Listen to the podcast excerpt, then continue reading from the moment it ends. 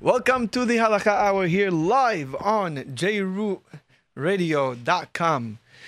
We are here live on Chaf Bet Tam not Tammuz Chaf Bet today is Chaf Bet Heshvan Tafshin Ayin Vav and Be'ezat Hashem will be continuing our halachot of Mukseh as we're learning so far from the Ben Ish Hai. Quickly, we have to always start with the introductions as we introduce the class. The numbers to the studio are 718-683-5858. This is the number if you'd like to call in. If you have any questions, you could call in. Although we prefer that you call in at the end of the show, uh, we hope to discuss almost every question that you possibly is out there on the subject.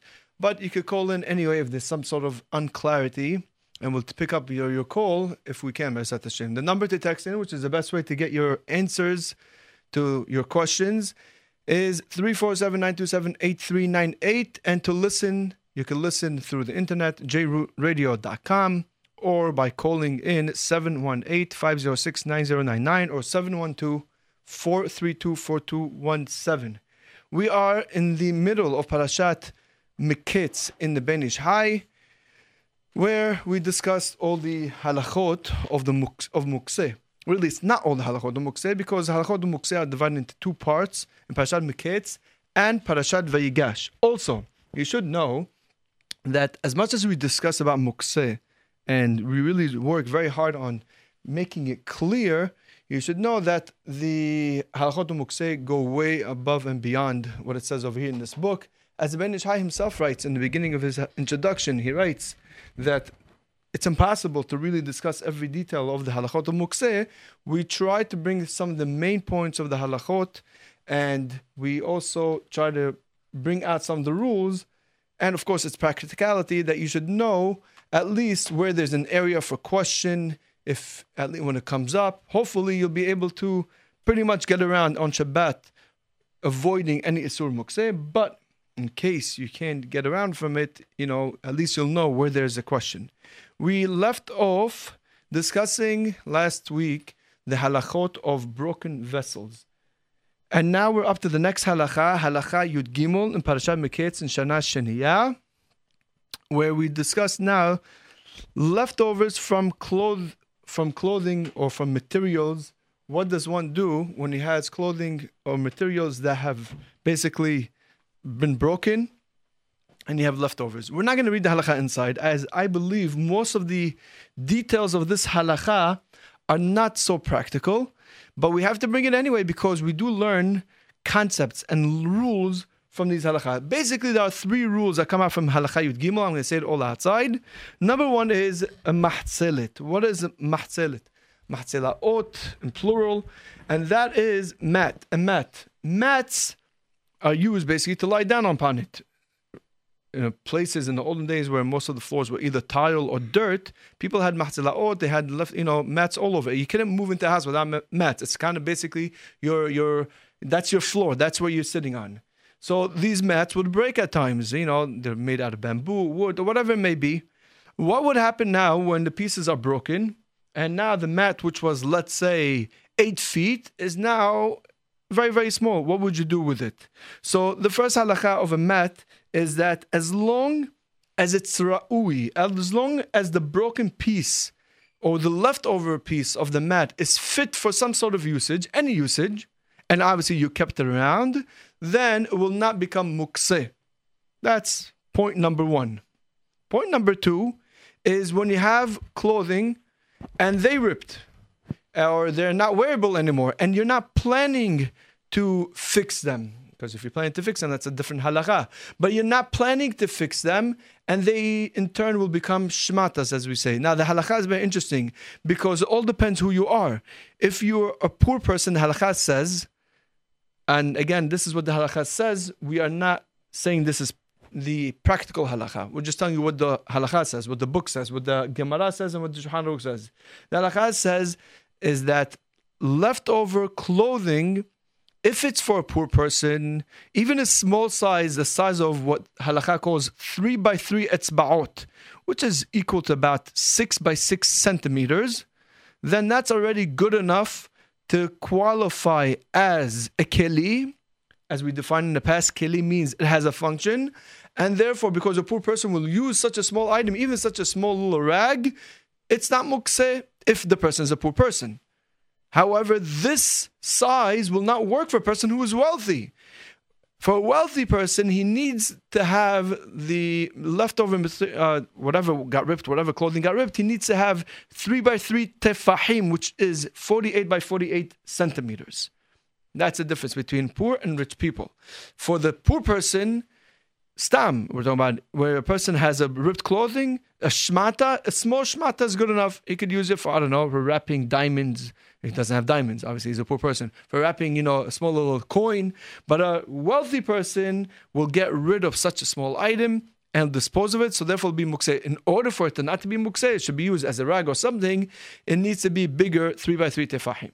The last point that we find in this halakha, which is again also brought down, and this is perhaps the most important point, and that is when you have a poor person visiting a rich person's house on Shabbat, or that vice versa. If the rich person is now in the house of a poor person on Shabbat, the halakha is going to be different. Let's say you have a ripped piece of cloth. So we said the sizes differ when a person is rich or when a person is poor. And obviously, this is all dependent on the fact that what's commonly done.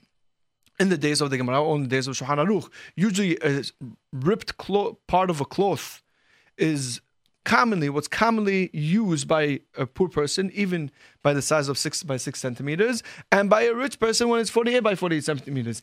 Here, the third point that Shulchan Aruch brings down is that even if not even when a person is visiting visiting somebody else, then whoever's the owner of the house, whoever's the owner of the item, he is the one who basically the halakha depends on him. If he is careful to use it, I mean to say, if he's an ani and he will use a smaller piece of cloth, so then the rich person who's in the poor person's house could also use it because He's in his house, and it's not mukseh for the owner, will not be mukseh for the visitor as well. Vice versa, if the poor person is in the rich person's house and now something rips and it's smaller than 48 by 48 centimeters, where it becomes mukseh to the ashir, to the wealthy person, the poor person, although for him it's good, he could use it, since he's in the rich person's house, he already is bound to the laws of mukse that are decided based on the level of the rich person, which means for him will be mukse, even though it's it's it's bigger than six by six centimeters. It doesn't make a difference. Since he's in the rich person's house, the laws will follow based on the owner. That's a very important rule. That last rule is that we learned a few things that things sometimes mukse depends on the owner, who the person is. So in such a case where the owner is for him, it's mukseh, it's mukseh for anybody who's visiting him in that house. Where it's not mukseh for the owner, even though if it would have been your house, it would have been mukseh, since now you're visiting at somebody else, then it will not be mukseh for you either. So that's an important rule. Practically, now, let's be honest, ripped clothing, what are you to do with it? Most of us throw it out. So whether rich or poor, pretty much in these things that, that usually ripped out, you're going to throw it away. Unless people have sometimes when they have things that get ripped, they'll use them for shmatas, rags to clean up, you know, the bathrooms or whatever. So it all depends obviously on the person. But I'll tell you one interesting halacha that I did see brought down. Piskei Teshuvot brings down the name of Shlomo Zalman Auerbach regarding laundry. What does that mean, laundry? You take off your clothing and you have a hamper in your room, you have a hamper in the bathroom. Whether you're a child, you're an adult, married or not married, it doesn't make a difference, right? The halakha tells us now what the question in halakha is what would happen to the clothing that I wore and I place in the hamper? Could I remove them on Shabbat? Give you an example. You come out of the bathroom, there's no towels. You don't want to run all the way downstairs and to get the towels that are in the laundry room that are folded and nicely, you know, prepared for you. You're all the way upstairs. You don't want to go all the way downstairs. Uh, one idea. So now you have a hamper right there, and you know that in the hamper you dumped your towel yesterday. Could you pick up that towel from the hamper, or do you say it's mukse? Why would it be mukse? What do you mean? It's perfectly fit.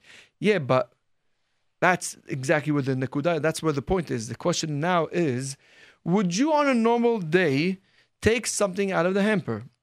Would you take it out and would you wear it? Would you take it out and use it for whatever you need to use it for?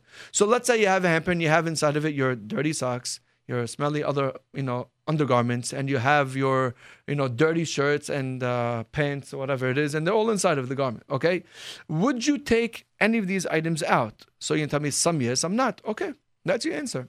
Whatever you normally would take out on a normal day and use it again, of course, when it's necessary. I'm not talking about regular. Nobody wants to walk around with smelly socks. People want to wear fresh socks. But when it's necessary, when your washing machine is broken and National Grid shut off your gas and they don't have gas in the house and now you can't do your dryer and you can't do your cleaner. So what are you going to do now? So the only option you could do now is take go back to the hamper and pull out some of these old socks and uh, you sniff whatever you know people can handle. So in such a case, since you would pull it out, so it's not completely mukse for you. However, if you're that person that no way, I'll go buy new socks before I have to. I'll go barefoot anyway. That's a style. No, to walk uh, without socks, that's a new style. So I won't wear socks. I don't need it. So in such a case, then the clothing, Rav Shlomo Zalman says, should be mukse. And therefore, if my towel is dug deep under those uh, piles of whatever it is, so although maybe the towel I would pull out, but to get to the towel, I'll have to move mukse. I'll have to figure out a way to be able to move the mukse out of the way to get to my towel. In such a case, basically, you'll have to, you know, shove it by the by the back of your hand, by your arms, put the, you know, put the things on the side, or knock down the hamper. I don't know if your mom or your wife will be so happy with that that he knock down the hemp and he put all the clothing on the floor. But in any case, the clothing is mukse. Although the towel, you yes, you would pick it up, you wouldn't dry your hands again with it. So then the towel is not mukse. That's the rule, the practical rule. And who decides? Who decides if the clothing is going to be mukse or not? It's not a set rule. You decide. You could decide this halakha mean to say based on what you would normally do. If you normally would take things out of the hamper, then uh, that's a halakha for you.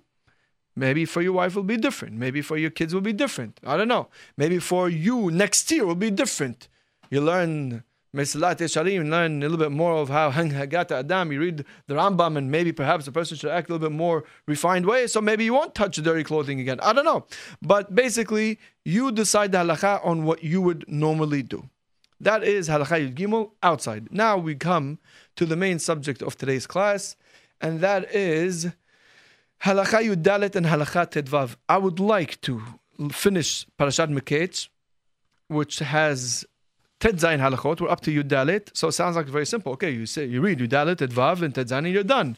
But as you know already from this class, we take our time. We're not in a rush. We want to understand. We want to know. We want to learn. We're not here to just finish. We're not here to make a siyum. It'll be nice, but we're not here to make a siyum. So let's see how much time, how much we could do with the time that we have. Halakha Yudalit and Halakha Tedvav discuss a very, very important practical subject that comes up every single Shabbat. And that is the subject of leftover food. What could you do with leftover food? Are they mukse? Are they not mukse? When yes, when not? And if they are, when do I have heter and how do I have heter of moving them if I do have heter?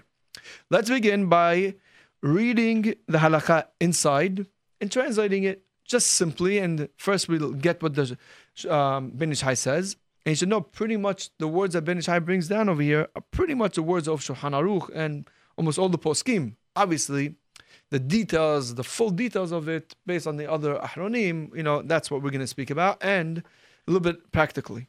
Let's begin. Haka Yudalit. Mutar le'abim al shulhan perurin she'en ru'in el al va'of. Pay attention to the words. It is permitted for a person to take off the table, to remove from your Shabbat table. Perurin means crumbs that are not fit for animal or bird consumption. Crumbs over here referring to bread, uh, breadcrumbs. Okay? Breadcrumbs that are not fit for animals or birds, then you're allowed to remove them. What does it mean you're allowed to remove them? You're allowed to pick them up with your hands. Okay. It's also permitted to remove from the table bones and shells of food, that is, that are fitting for animal consumption. However, Abal, כליפי אגוזין ושקדים כיוצא, nutshells, which שאין ראויים לבהמה, which are not fit for animal consumption. That means animals cannot eat them. For example, eggshells, right? Eggshells cannot eat them, as Ben Ish Hai talks about in the next halacha. Or let's say certain nutshells that are not edible, even by animals. Then the halacha says, Asur le'abiram u'tatilam beyadav u'ayedeh keli. It's forbidden for a person to remove them, to pick them up with his hand. Why? They are mukseh. Even to, re- to pick them up, to move them through a keli, it's also asur. You can't just move mukseh because you, through something else, as we'll learn soon, Be'ezat Hashem. וגם אסור לטטל שולחן בעודם עליו כדי לעלות בחוץ. So you can say, okay, let me pick up the whole table. Let's say you're eating on one of those um, lifetime tables. Eight foot, of course, you know, Shabbat table. So you're eating on those lifetime tables and you want to pick it up, and you don't have such a heavy table. So you tell me I can't pick up the the, the, the, bones and everything. Fine, let me pick up the table and throw out the stuff. No, it's also asur. Which, by the way, in those days, they did have movable tables. In our days, we call that a tablecloth. According to the Ben Ish Hai, what he's saying over here, if you have mukse leftovers, what are mukse leftovers? Anything that is not fit for animal consumption, okay, that is considered mukse. You cannot pick it up with your hands. You can't even pick up pick it up with a tablecloth under normal circumstances. So now the question is, what do you want me to do? You want me to have a dirty table Friday night and eat on top of it on Shabbat morning? And then when my guests come and the in-laws come in and you want them to see my house like this, oh, what's going to be Ushaduchim? Okay, let me explain to you. It doesn't have to be Ushaduchim. I'll explain to you what the how to do it. Ketzad Yase, says the Ben Okay, so what should you do? Again, in those, in those days they didn't have movable tables, not like today we have, we have big dining room tables that are pretty much stable. You'll only move them for special occasions. So if you have the table, or like what we said, if you have a tablecloth which has mukse leftovers, bones that are not edible by animals, eggshells that are on it. So what should you do?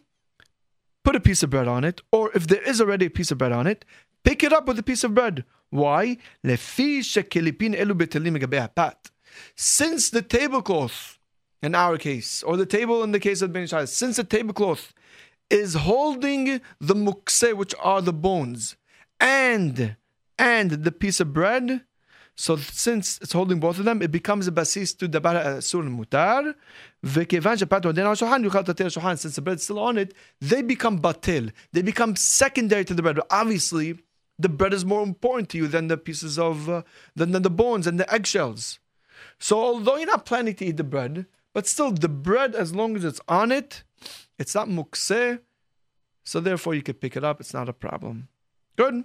I'll give you another hit says the Ben. If you need the place where the table is, like in our case, you want to remove the tablecloth so you could put the new tablecloth and t- bring out the fruit, or you want to use it obviously for Shabbat day. So if you want to re- take off the stuff, then then you don't need the heter of having bread on it. Why? Because you need the location of the stuff of the cloth. You need the other items on it. So the tablecloth in itself is not mukse. It's only mukse because it has the bones on it. So in such a case, you could remove it. Now, if you followed me so far, you are unbelievable. That's great. If you're able to follow just by listening, that's very good. But I'll tell you, we're going to clarify. Even if you followed me, you just should only know what to do, but you should basically you should not understand why we do what we do unless you learn this halachot, obviously. So let's explain. Basically, there are two types of leftover foods. We could at least categorize them that way. Foods that are fit for human or animal consumption. They're fit. They could be eaten by animals, as you see the cats running through your garbage, right? Or squirrels. Or type number two is when it's not fit for human or animal consumption. In a case where it's not fit for human or animal consumption, the moment they become leftovers, like for example, you have an egg, and now you want to take off the shells of the egg. You want to, uh, you know, take it off, peel the egg. That's what word I'm looking for. Now you want to peel the eggs. The shells of the egg, the moment they're placed down, or let's say you're eating you know, we're going to talk about pits afterwards, but let's say you're eating uh, olives and now you have pits, and the pit is, you know, you you sucked out every part of the olive we're talking about. And now you only have the pit. So now pits, olives, shells, I mean, not olive shells, excuse me, olive pits, eggshells, nutshells that are not fit for human consumption or animal consumption become mukse. Hutashani says, when do they become mukse? It's only after the meal. As long as I'm still part of eating it and I have leftover food, it's not 100% mukse. I don't have, I don't have the problem yet. In middle of my food, I don't have to worry if I'm biting on a on a chicken bone and now I finish the bone. I have to drop the chicken bone from my hand because I finished all the meat on it. It's besides the fact that, by the way, those bones anyway are fit for animal consumption. I don't have to just drop it off from drop it from my hands. Once I'm finished, I'm done with my plate, or let's say I'm done with the meal, then already we come into the laws of mukse. Okay? So now, when it comes to leftover foods, the rule is as follows. When you have something that is going to be thrown out, you're going to throw it out in the garbage, like bones or food and crumbs, all these things, they become mukse. You could only move them off the table if they qualify for one of those four reasons. We get to give you now four ways, four possibilities you, that you could actually pick up the bones with your own hands. Okay? Now, excuse me, not with your own hands. Four ways. Sorry, back. Delete. Rewind. One more time. You could clean your table in one of four ways. How could you clean table in one four? What are these four ways? Number one is if the leftovers are either f- fit for animals and what kind of animals? Those are animals are found. We're going to discuss, by the way, every single one of those four uh, um, ways in detail. Just right now, get the concepts first. How could you clean your table? Either if they're fit, if the leftovers are fit for commonly found animals. Number two, if they're removed through heter in Hilchot Mukseh. Number three, if they're what's called in halakha, they categorize in halakha what's called graf shel re'i, literally meaning a pot of waste for that's made for waste. Number four is if they're fit for human consumption. That's my own addition at the end. We'll explain now all this. We said the first way that you could remove mukse off the table is if they're fit for commonly found animals. This detail, this way of how to clean your table is going to be discussed by Zat Hashem in Halacha Tedvav. So I don't want to get into it right now. We'll talk about it in full detail later on. Second way we said if you want to clean your table where you have mukse on it, is if they're removed through a heter in Hilchot Mukse. Meaning to say, I have eggshells, I have things that are really, really not fit for animal consumption. I have no heter right, right now to, re, to move it. They are Mukse. How can I clean my table? Number one is something called Tiltul Min Hatzad. In Saif Het in Siman Shin Yud Aleph. Maran brings down over there a concept called Tiltul Min Hatzad. And it's a very important concept. I think it's discussed in Parashat Vayigash. We'll talk about it very quickly right now. Listen to this case. You have a tzenon. The Maran brings down, you have like a, what do you call it? A uh, tzenon. Help me out, Daniel. A radish. You have a radish and it's in dirt. And obviously, you know, it's not growing in dirt. He just stuffed it in dirt in those days. That was their refrigerators. So you have it stuffed in dirt. Dirt is afar is mukse mahmad gufo. So radish is a food. Food is not mukse, but it's wrapped completely. It's inside the dirt, and it's not. It didn't take root. Obviously, they have a problem of tolesh. So now I want to come on Shabbat. I want to pull out the radish, and I have a few leaves sticking out of the radish. So the radish is not mukse. But what would happen now if I would move the radish? Automatically I'm also moving the dirt, which is mukse, and you can't say it's moving on its own. No, I'm causing it to move because I want the dirt to move out of the way so I can get my radish. So I can't touch the dirt with my direct hands because the dirt is mukse mahmad gufo. But the radish, the radish I, I could touch. So what's the halakha? The halakha is you could pull out the radish even though the dirt will move. This is what's known tiltul min hatzad. Tiltul min hatzad means I'm using something that's mutar on Shabbat, that's not mukse on Shabbat, to move something that's mukse. This is only permitted when it's for the sake of something that's permitted. Meaning to say, why am I moving the dirt in the case of the radish? First of all, how am I moving the dirt? Through the radish. It's not directly through my hands. I'm pulling out the radish and the dirt is moving on its own. Why would it be permitted? because the radish is I want the radish. I want to eat the radish. So I'm doing it for something that's mutar. If I want to move the dirt because I don't like the way it looks over there, so I'm using the radish now to push away the dirt, that's asur. Because I'm moving it for the sake of the dirt. So in our case over here, if I have now the mukse on the table, the leftover food which is categorized as mukse on my table, it's not fit for animal consumption. So now I could move it through the tum natzad. How is that so? First of all, I need the location. I need to be, it has to be, I need the location of the item. That's what we said right now over here in the Ben Ish Hai. If I need the location of the mukse, I mean to say, it's on a tablecloth, and I need to move the tablecloth so I can put another tablecloth. I need to move away the dirty mukse stuff because I want to set up something else on the table. Even if it's not setting up for a meal, I want to set up the flowers or whatever. I want it to look nice. So then I can move it through either a napkin, or some people through a shmata, clean the table through a shmata or a napkin, or with a knife. Another way is when I have the tablecloth, I can pick up the whole tablecloth together with the garbage on top of it, which we call the leftover food, which has become mukseh, and pick it up all one shot because the tablecloth is klish heter and the leftover bones, which are not fit for animal consumption, is mukse.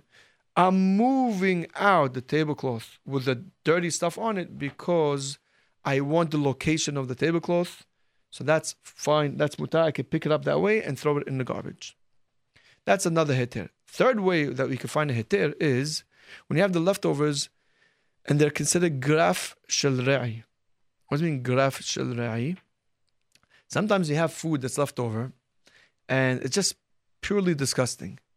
Yeah, yeah, somebody ate. He has a leftover tahine combined with the chicken, combined with the rice, and it's you know. Some people are so disgusted they, they wouldn't even pick it up, right? To the point that they wouldn't pick it up, but ask, oh, "Okay, kids, come on, let's let's uh let's practice what we train. Oh, uh, time to clean up Shabbat table. Okay, you get that guy's plate. you know, you get daddy's plate. I'm not touching it. So this is a graf shel re'i. When a person is repulsed by something, so that we find in halakha something called graf shel re'i. Graf Shel Re'i, like we said, literally is a pot in those days before the invention of Baruch Hashem, the bathrooms.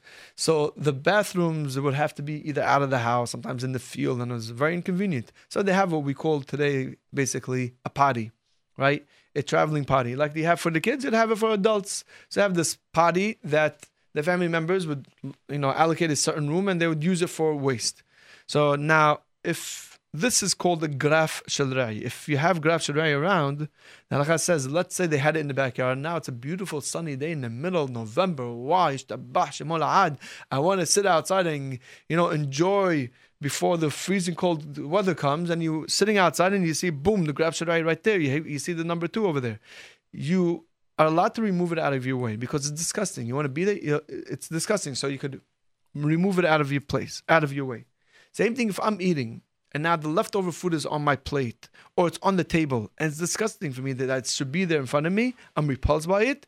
I'm allowed to pick it up and move it, even though it's 100% mukse, by the way. I have eggshells, are not fit for animals. I, according to all she told, it's 100% mukse.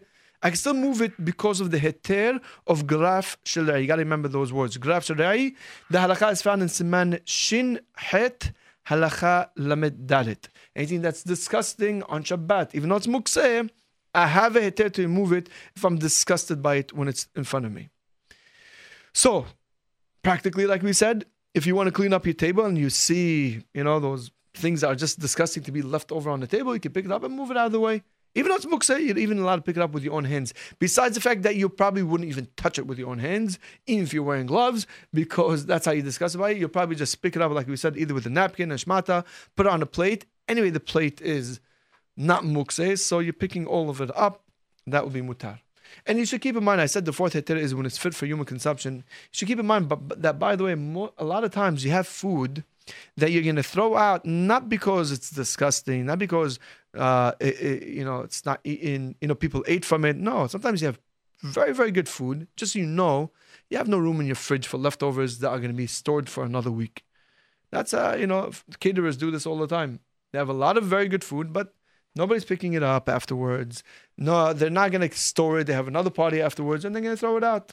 Is it unfortunate? Yeah, it is. But but what are you going to do? At the end of the day, they have to, you know, they have another party take care of it, to take care of. So therefore, over here in your house, the same thing. Yeah, how much cholent could you save already? The kids are not eating leftover cholent. They wanna, so you have very good cholent. It's still in the serving bowl, and you want to throw it out. That's not mukse. It's even fit for human consumption. We talk about mukse that's not fit for human consumption, either because people ate from it, it's disgusting, people are going to throw it out. And then also, as we'll discuss later, Bezat Hashem, it's also not fit for animal consumption as well. Okay, now as a side point, cleaning up, by the way, for Saudah Shalishit is a different story. Cleaning up for Saudah Shalishit means to say you had Saudah Shalishit, the ladies had Saudah Shalishit in the house, and now they're done eating and they want to clean up. That's not so simple because over there, when if it's graf shel re'i, like we said, it's disgusting in front of you, you're allowed to take it out. But if it's not graf shel re'i, it's just a few leftover plates and a few crumbs on the table. That's not you're not disgusted by it. You might not like it. You know, ladies and certain men like to have their house very tip top, you know, clean and shiny, but it's not disgusting for you. So therefore, you don't have the graf shel re'i. It'll be nicer, of course, if the if somebody's coming over, you would like to clean up, but it's not. graf shel re'i, like we said, you're disgusted by it. So in that case, to clean up, you don't have the Eter graf shel re'i. Besides that, you have another problem of preparing from Shabbat, Motzei Shabbat. Why are you preparing? Why you want the table clean? So you could set up the next meal on it. But when's the next meal? It's going to be after Shabbat. So you're preparing on Shabbat for after Shabbat. So that's why by Saudah Shalishit, to clean up is not so pashut. In the shul, where it's a small shul, and they eat Saudah Shalishit in the same place where they pray, so in that case they could clean up because it's mamash in front of them. They can't pray, they can't use the tables. So in that case, then you have the other heterim. It's not called hachana because you're using the tables now, as opposed to cleaning up Saudah Shalishit in your house when you're going to use the table only after Shabbat. Okay, now with that introduction, let's come back to our case. Leftovers, let's look at the leftovers on our tables. What do we have leftovers usually? Bread. Leftover bread, actually, we said over here that you could pick it up with your own hands because they're not mukse, even if they're not fit for animals. Maran doesn't bring that they have to be fit for animals. Okay? So you could pick it up and remove it. But it has to be what? We're talking about only they're only a question when they are smaller than a kazayit. Bigger than a kazayit, people usually eat or they save. And if you definitely want to eat from that bread, there's no question that's not mukse. So, but if you have these little crumbs around, then those pieces of bread, what's it that you could pick it up and move it? And the answer is because you could give it to birds, you give it to cats, they'll eat the bread. So you have it there to remove them also that for that reason. As a side point, I want to mention that you should be careful in how you throw out bread. I know a lot of people are makbid, some people may not know the halacha, that you're allowed to throw out bread as long as it's smaller than a kazait. Kazait means about an ounce. So if you have bread that's less than an ounce, you're allowed to throw it out. I'm talking about weekday also. You're allowed to throw it out. However, Maran writes words, he says, Even though you're allowed to get rid of pieces of bread that don't have a kazait, but it's kashel aniyut. It's not good because it could cause poverty. When is that so? It's only if you throw it out in a way that's disrespectful. You throw it out in the street, but people are going to step on it. If a person is taking the bread and throwing it out in a special bag, and therefore keeping the respect of the bread, then that's not a problem. Again, that's only if they're small in kazait. A big piece that's bigger than kazait you cannot throw it out like that. Some say you could rip it apart, make it small in the and throw it out. You could rely on those opinions. But to take regular bread and throw it out, you should not do so. So what should you do with all the bread? If it's bigger than a kazait, you have the pizza crust, which is for sure bigger than a kazait. In general, I'm talking about the weekday. So in that case, either break it up into small pieces and throw it out, or put it in the bag, keep it uh, on the side for about a week or two, and you'll see once it gets a little bit moldy, then already it's not fit for human consumption. You could throw it out. The best, if you could find a way to give it to the birds or whatever it is, you could do so. Although New York City doesn't like me to say that because I think the sign says feed a bird, you know, breed a breed a rat or something like that. You know, you bring a rat in. So in any case, you'll figure out what you want to do with uh, feeding it to the animals. But that would be the best possibility. If not, you keep it on the side till it gets a little bit moldy. Once you see that bacteria on it, you can get rid of it. Come back to our case now this whole problem when we said that the pieces of bread that are less than kizayit become at least in the subject or question of mukseh, that's only Rabotai That's only if they're small nikazait. Big nikazait, they're not a problem mukseh. Also, this is only true by bread. Any other food, says Zahut Shani, any other bread that, I mean, excuse me, any other food that's smaller nikazait does not have this problem. Only bread, when it's smaller nikazait, it loses its hashibut, loses its importance. So therefore, then you have to find heterim to be able to pick it up. But other foods are not. Now, other things that you have on the table, leftovers from meat or even bones and all these things. So the rule is if they're soft bones, like chicken bones, or if they're bones that have a piece of meat on them, or even the leftover meat, since it could be technically eaten by animals, so then they're not muksa either. And I'm talking about when I say they're not muksa, you can pick it up with your own hands.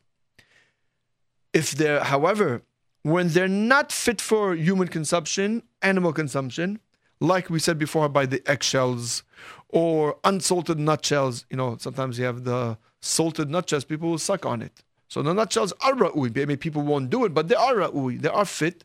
So in those cases, then, when they're 100% mukseh, then we need to go back to the heter that we said beforehand. Either pick it up with a tablecloth, move it through a uh, napkin, clean up with a sweep it with a napkin. You can't use your bare hands to pick it up. Good? Okay, now we move on to the next halakha. We've been saying over and over if the food is fit for animal consumption, then it's fine. So this heter of the fact that it's fit for animal consumption is not a blank heter mean to say, it's not a blanket heter that I could just go ahead and say, okay, uh, I think an elephant could eat this. Okay, so it's not mukse. And here, you know, I, have heard, I've seen once on the animal show when they showed this, you know, alligators will eat such a thing. It doesn't work that way. What does it mean that you are allowed to remove bones or food that's fit for animal food use, uh, animal consumption? Let's see halakhat edvav. Ha'atzamot the bones that we just mentioned, that you're allowed to move them. Even though we told you allowed to move them because they're fit for animal consumption, when do we say that? That's only in a place where there are dogs. Not just there are dogs, that's common to have dogs. But if you're in a place on Shabbat where there are no dogs around, for example, you're on a ship, you're on a cruise ship or something, or or you're traveling, you know, in the desert. In those days, they used to travel. It took them weeks to travel some places in the desert somewhere. Asul taltelam. In such a case, you're not allowed to move them. There are no dogs around you. This is the reason why we permit you to move food that's fit for animal consumption. Not because it technically it's fit, it's technically fit, but also you have to have animals around you. That's a halakha in Shulchan Aruch, which Ben Ish Hai brings down. This is not something that people argue on. The argument is only in the definition of what's called commonly around. And here we have already a few different ways of explaining it. The word that was used in Shulchan Aruch was that the animals have to be matsui. What does it mean matsui? It literally means found. So Mishnah says that most people will have such an animal. Most people have such an animal. This doesn't mean that you have to take a survey and find out that there's 51% of uh, people who have the animal and 49%. No, it means it's very, very common to see, wow, people walk with such animals. If you're walking in the street and you see people walking their dog, yeah, okay, a lot of people have dogs. Some people have seven, four, eight dogs, right? And But if you walk one day in the street and see a guy walking with a, with a, with a chain and he's walking a tiger, that's not normal. Right? What's this guy doing? Okay, so that's not normal. That's not called commonly around. So that's the definition of Mishnah Berurah. Hacham Ben Zion says a major hidush. Hacham Ben Zion says, if you have a city, now over here the halakha says matsui be'ota'ir, in that city that's commonly found. He says if let's say you live in a city where once it's a big city, one side of the city, the neighborhood over there in that city, there are no dogs. The other neighbor has dogs, but where you live on Shabbat, People don't have dogs. There are no dogs roaming around the street. There are no animals roaming around the street. Lemashal, you live in Manhattan. I hardly doubt that in Manhattan, I, am not there. I'm not a resident of Manhattan. I try to avoid Manhattan as much as I can. Baruch Hashem. But I highly doubt that in Manhattan, yeah, there are many, many dogs roaming around. Perhaps maybe people do own a lot of dogs and uh, they'll they'll be able. A lot of a lot of, animal, a lot of people do have dogs, so maybe it will, will qualify. But let's assume people don't have dogs in Manhattan for a second, okay? So no animals roaming in the street, and there's no such a thing. So in such a case, according to Acham Zion, let's say part of Manhattan has a lot of dogs, another part where you live doesn't have dogs. That's not called matsui. It's not called commonly found, and therefore says Acham Ben Zion, you don't have such a hitter. You your if your food is fit for animals, for those dogs now on the other side of the city, that's not called food that's fit for animals. Your food will be remain muksesis. You don't have animals around your neighborhood. However, Hakam Ovadia and Hazon Ovadia and Rav Nissim Karelitz and Hod Shani disagree. They're right. Anywhere in the city. Hakam Ovadia speaks clearly against Hakam Ben. He says that's that's true. He brings the Ben Hai as a great proof. It says Hakam Ovadia. What did the Ben Hai give as an example? If you're around a place where there are no animals, what does he say? If you're on a ship, if you're on a ship, yeah, on a ship, people don't have animals. Why didn't the Ben Ish say if you're in part of the city that doesn't have animals? We all know the upscale cities, and especially in those days, didn't have dogs. Uh, today, Penei Dog, Penei Gelet, but those days didn't have dogs. So therefore, if Ben Ish could have given a very simple example. If you live in an upscale neighborhood where there are no dogs, you don't need the dogs to guard your place because you have the Israeli Mossad guarding your your uh, your property. So then, in that case, you could have said, in that case, it would have been. He didn't say that because as long as it's in your city, that you qualify for the hitir. If you're on a ship where there are absolutely no animals, no dogs, then you don't qualify for the hitir. That's the opinion of Hakam ben Ya, ben So again, let's come back. What is called commonly found? It means that it's around you. So in Brooklyn, New York, where there are squirrels all over the place, and there are cats all over the place, and there are dogs all over the place. That's called we commonly fi- we find that we have these types of animals, and therefore much of our leftovers will be considered ra'ui le'ma'achal behema. It's fit for animal consumption and should not be mukseh. We should be able to move them. Of course, we're always going to have the eggshells that are not fit for animal consumption, right? Okay. Now, I mentioned there are cats and squirrels and dogs going around. So now we know most of the dogs are roaming around our streets are owned by people. However, cats, majority of cats are hefker, are ownerless. And certainly nobody, I guess, I don't know, people own, the only time that people own squirrels are when they're planning to get rid of them. You know, they catch them and, you know, they're gone. That's it. They're not using the squirrels as pets. So the question is, that's interesting, do the animals are mentioned here, when we say that the animals around, could you does do the animals excuse me do the animals have to be owned could they have do they have to have an owner to qualify as animals roaming the streets so i could rely on the heter that my food should not be mukseh Shalmei Yehuda is a great book on Hilchot Mukseh. It's an old book, but it's a very, very excellent book on Hilchot Mukseh. The whole book is on Hilchot Mukseh. It's called Shalmei Yehuda. He brings the name of Elyashiv that yes, the animals must be must have an owner for the heter to work. We'll explain why in a second.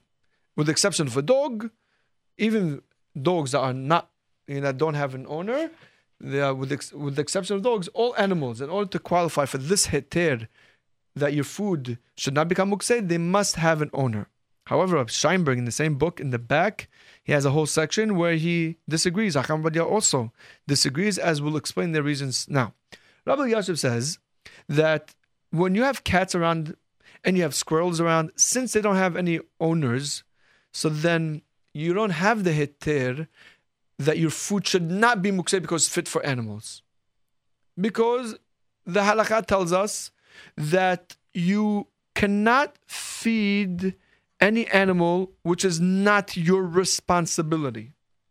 In ma'achalan alav, you cannot feed an animal which is not your responsibility. Since these animals are ownerless, cats don't have an owner, squirrels don't have an owner, birds don't have any owners, and I don't think you're feeding mice, but anyway, so you don't, since they don't have an owner, you don't have a responsibility to feed them. So what if they're roaming in your backyard and your front yard and on your roof? Who cares?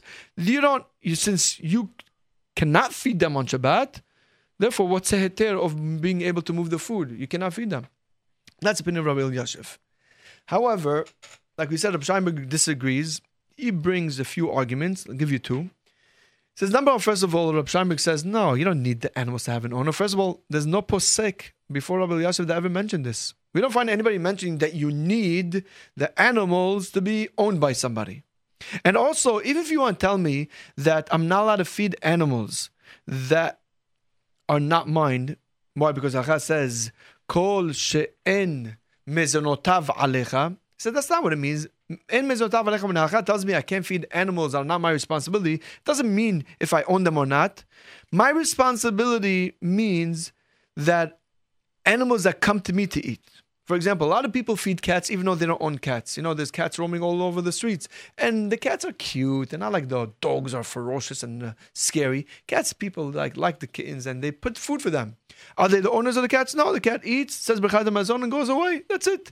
So if the cat comes to your house and you feed it anyway, even if it's not yours, the halakha permits you to feed it on Shabbat. En mezonotav alecha means that they usually don't come to you, and since cats do come to people's houses and they do get fed, and certainly if they get fed by somebody on the block, even if it's not you, you, you, but since it's they're around and people do feed them, that's already considered that that at least qualifies you for the heter of that the food should be ra'ui from achal behema. Another heter Ahmad brings down. He says I don't even need this whole heter that you have to be you have to own the animals. Why? Because this whole thing, this whole halakha of mukse has nothing to do if you're going to actually feed them or not. The halachot of mukse depend on if the food is fit for animal consumption or not. He brings this in the name of Me'or Shabbat, name of Yisrael Fisher. Food, in order for it not to be mukse, just has to be fit for food. It doesn't actually, you don't actually have to feed the animals. As long as it's fit for it, you that's already takes it out of the category of mukse. Another heter, based on the Mishnah Berurah, even the animals that we said you're not allowed to feed on Shabbat or Yom Tov, if you place the food outside and the animals come and eat on their own, that's mutar. So if I'm going to my leftover food on the table and I want to pick it up and I want to place it in my backyard, even though you want to tell me, let's assume that you I'm not allowed to feed the cats. Let's assume. I'm not allowed to feed the cats means I'm not allowed to put the food right in front of them. But if I leave it in my backyard and the animals come whenever they want, they eat it. They could that that's a mutar according to halacha. So since that way is mutar, so yeah, I could do the same thing now on Shabbat. I could technically pick up the food and feed it to animals. Would I do it? No, no, no, no. New York City told me I'm going to bring rats. So therefore, I'm not going to feed the animals. I'm not going to feed the squirrels. I'm not going to feed the birds. I'm not going to feed the cats. But since I could, so therefore, at least it saves my food from being mukse.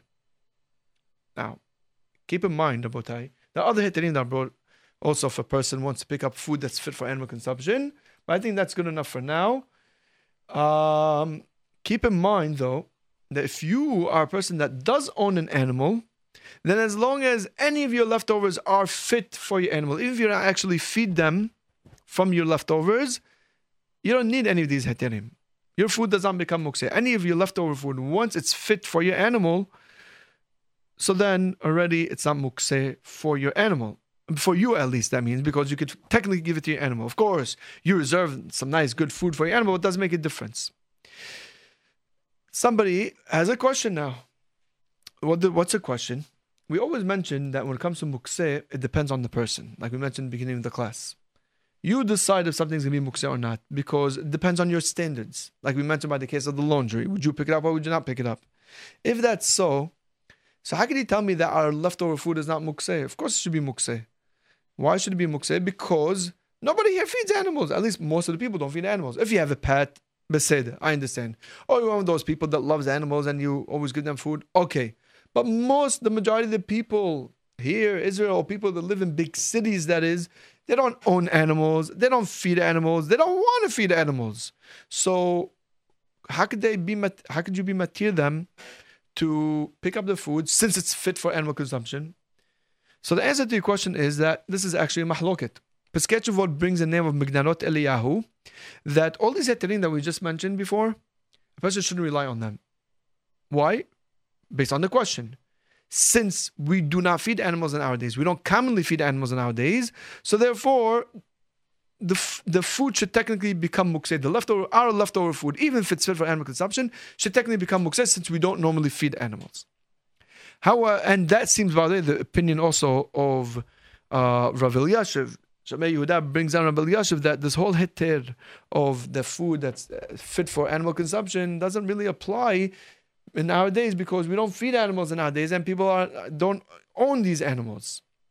However, other poskim, even modern poskim, Huchani, I mean, all the poskim that I pretty much looked at, nobody, nobody mentioned this point. And they all lived in big cities. They seem to understand halakha in its simplest sense that as long as it's fit for animal consumption and the animals are around me, even though I don't normally feed the animals, it would be good enough to qualify me for the heter that my food should not become mukse. So practically, if I have leftover food that is fit for common animals, common animals are dogs, because a lot of people do own dogs in our neighborhoods, cats, because cats do roam our streets, and st- certainly if you live in Yerushalayim, and also for squirrels, all these types of foods will not become mukse.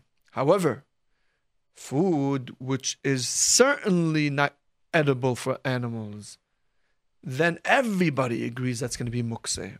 So how do you clean the table? Like you mentioned before, you have to either pick it up with a tablecloth, or if it's graf shel re'i, where it's disgusting, it's in front of you and disgusting, then you're going to have to pick it all up and take it all to the garbage in such a way. We're pretty much done with these two halachot. I'm not going to finish reading the other part of the uh, halakha of Tet Vav. Uh, we're nearing the end of our class. I just want to jump to the next halakha. I want to finish the parasha. Uh, it's not fair, probably, that we don't give it the proper attention and time, but I'm going to have to squeeze in the last three halachot so we can start fresh, Bezat Hashem, in the next parasha. Next halakha deals with a very important concept known as mebatel kelim mehechano. Mebatel kelim mehechano is a very interesting halakha. Let's first see the application of this halakha, and then we'll explain the reason of the halakha. Whoever is calling, we ask you that please hold on, and we'll get to your phone call in a second because we have uh, a few minutes left. We want to cover what we have to cover. Let's get to the halakha. Uh, anything which is in the category of mukse, which makes us forbidden from from moving it, you're not allowed to place it in a keli, in a utensil, which is regular utensil. Why? Because now that you place it in the keli, now that you place it, let's say, on, on a plate, plate is klisha mechdol You're allowed to move a plate. And you want to take now something that's mukse, let's say the eggshell. You want to crack your the eggs, you want to open them on top of the plate. What's going to happen when you put the eggshells on the plate? You now cannot move the plate because the eggshells are on it. It's it's now holding up the eggshells. So what's the problem? That's called mebatekli mechano. You've basically it's a rabbinic law. You've made the plate now unmovable. So it's identical to some explain it's identical to soter. It's like you broke the keli. Again, it's not deoraita, it's dirabanan, but it's like you broke the cake because now you can't move the plate. And some say it's like bone, it's like you basically cemented the plate in the ground because now you can't move it from that spot. So it's like bone. Again, it's not deoraita, it's dirabanan, but that's the source of this halacha. It's called mebatek Therefore, he says over here, practical case like we just exa- uh, example like we just said, ולכן אסור להניח כלי על השולחן כדי להניח בו קליפי ביצים או קליפי אגוזים וכיוצא. You're not allowed to place on, let's say, a bowl or a plate any shells of nuts or eggs that that are not fit for human consumption or animal consumption, like we said before. But when does this apply? That's only if the utensil that you're placing, let's say the plate or the bowl, is completely empty. And doesn't have also food or anything that's fit for human consumption. So that's, uh, let's give you an example. You're eating your cherries. After you're done eating your cherries, you have the pits. The pits are not fit for animal consumption, certainly not for human consumption. If you place it in an open bowl or a cup, then you're making the cup not fit to carry anymore. So it becomes you're mebatekli mechano. So what should you do? Put a few good cherries inside beforehand, and then put the pits on, on top of that plate. This way, the keli now, the, which is your cup or your bowl or your plate, is carrying both the heter, which is the cherry, and the isur, which is the cherry pits. Now, if you want to pick it up, you're picking them up both together with the uh, the plate together with the pits and the cherries, and the pits become batel to the cherries. The best is if you would put bread. There's a Ben that says that we only say the mukse leftovers like pits and whatever. We only say they become batel to another food when it's bread. If it's not bread, they do not become uh, what's it called? They do not become batel to it. They become secondary to it. So therefore, it's best if you're eating, let's say, seeds and you want to spit out your seeds or shells. Although there's a discussion in the poskim, Shulchan Aruch brings it down. If you're allowed to spit them out in front of you, many of the modern poskim, like Shlomo Zalman Auerbach, they are matir that person should, you know, when he's eating uh, seeds or whatever it is or nuts, to take out the shells and place them in front of him. So before you place them on an empty vessel, on an empty plate, make sure you first fill, uh, you put a piece of bread, and then you put shells or your uh, sunflower seed shells or your nut shells. You put them all afterwards. So this way you uh, don't transgress the sur of I'm out of time. This class will be aired on again Hashem tonight. If you have any question, you can call in the studio right now, 718-683-5858, or you can text in at 347-927-8398. Bezat Hashem, we hope to continue next week with next parasha, Parashat Vayigash, also not uh, subject of Mukse, but a different category of Mukse. Thank you for listening. We'll see you next week. Shabbat Shalom.